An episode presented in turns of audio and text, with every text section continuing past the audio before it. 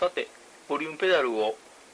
マイクロフォンプリアンプリファイヤーと、えー、オーディオインターフェースの間に入れてみました。一応ラインゲインまでブーストをしているので、えー、そいつをボリュームペダルで触るのは多分問題なかろう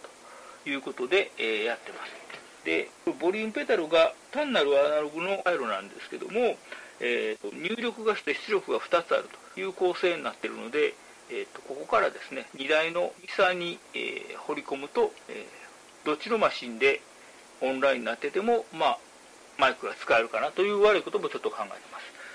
ただちょっとその辺はね入力インピーダンスとか出力インピーダンスの関係を計算してみて本当に大丈夫なのかどうかちょっとチェックしないといけないなというふうに考えてます。ただこの再生用のボリュームペダルが、まあ、2つ今並んでるという横にですね、えーと、グッドリッジのでかいやつを置いてしまったので、えー、足元がなんかペダルだらけという状態になってます。これに、えーと、JKL を割り当てたフットスイッチまであるので机のですね両袖机の間に収まらなくなっちゃってフットスイッチが斜めになっているということでこれはもうあれかなあのエフェクターボードみたいにハの字というかブーメラン型というかですね、まあ、そんな感じで並べていった方がいいのかなというふうなことをですねちょっと考え中というところですね。ボリュームのペダルの並び方とかあちょっと考えてみようかなと今思ってる次第です。まあこれであのしばらくですね、えーと、ボリュームペダルの位置とかフットスイッチの位置を、えーと、考えながらごそごそと配置を決めていこうかな。最近ちょっとフットスイッチの使用頻度が下がってるのでこれをのけちゃってもいいのかなっていうですねちょっとそういうことも考えてます。あるいはフットスイッチ使う時っていうのが、えーと、縦長ディスプレイで、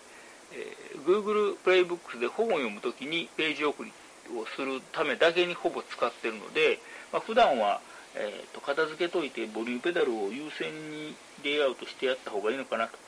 という気もしますね。あんまりこう手前に置いとくと椅子の足と衝突するのでえー、フットスイッチを普段は立てかけて隠しておいて使う時だけ置くと。いうふうな形でそんなにね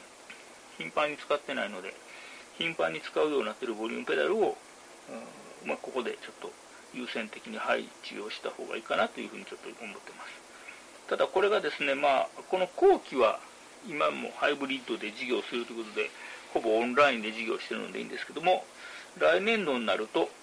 まあ、ほぼ対面というのがですねメインになってきたらこの今までこういろいろおもちゃを買って作り上げたシステムっていうのの出番が今度はなくなっちゃうので本当に、えーと、ポッドキャストを撮るためだけの、えー、オーバースペックな機材になりそうな気がしてますね、はい。まあ、ちょっとあと半年ぐらいなので、えーと、しばらくこれを使いながら、